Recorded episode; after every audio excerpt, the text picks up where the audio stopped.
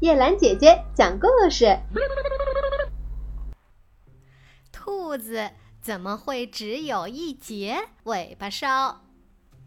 狼、狐狸和兔子同一位农夫商定，帮他开垦一块土地，他得给他们一满罐蜂蜜作为报酬。农夫拿来了蜂蜜，三位朋友便开始干活了。狼规定，在地整完之前，谁也不允许吃蜂蜜。没一会儿，狐狸开始厌恶这种繁重的劳动了。他暗自盘算着如何能走进这罐蜂蜜。忽然间，他故意哼起来：“唉，唉。”狼惊奇的抬起头来，问道：“怎么了，亲爱的兄弟？哪儿不舒服？你怎么如此不安？”哦，狐狸答道：“有人请我去给他的孩子洗礼。”那你快点去吧。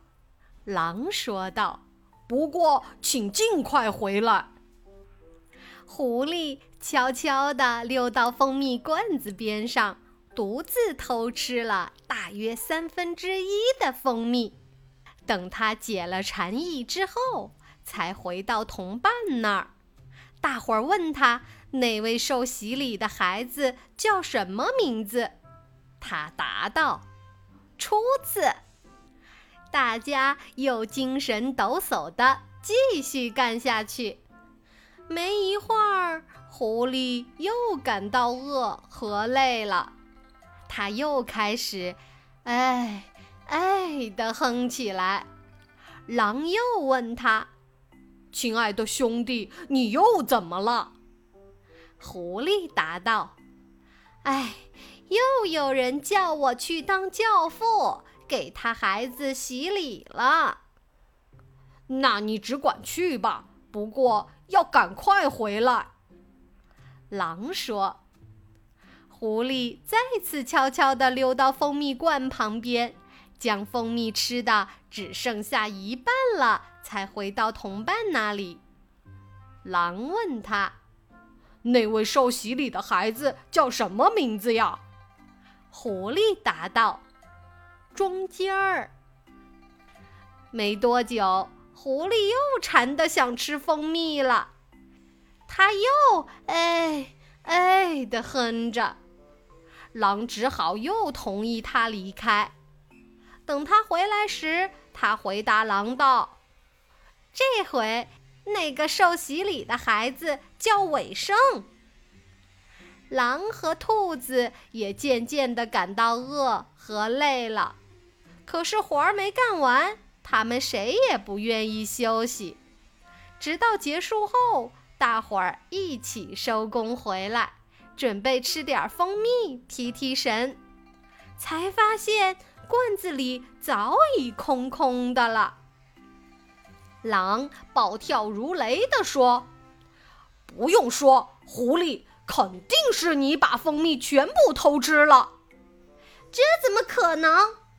狐狸斩钉截铁地说：“我根本连蜂蜜都没见过。现在只有一种可能，是兔子把蜂蜜吃掉了。请你别胡说！”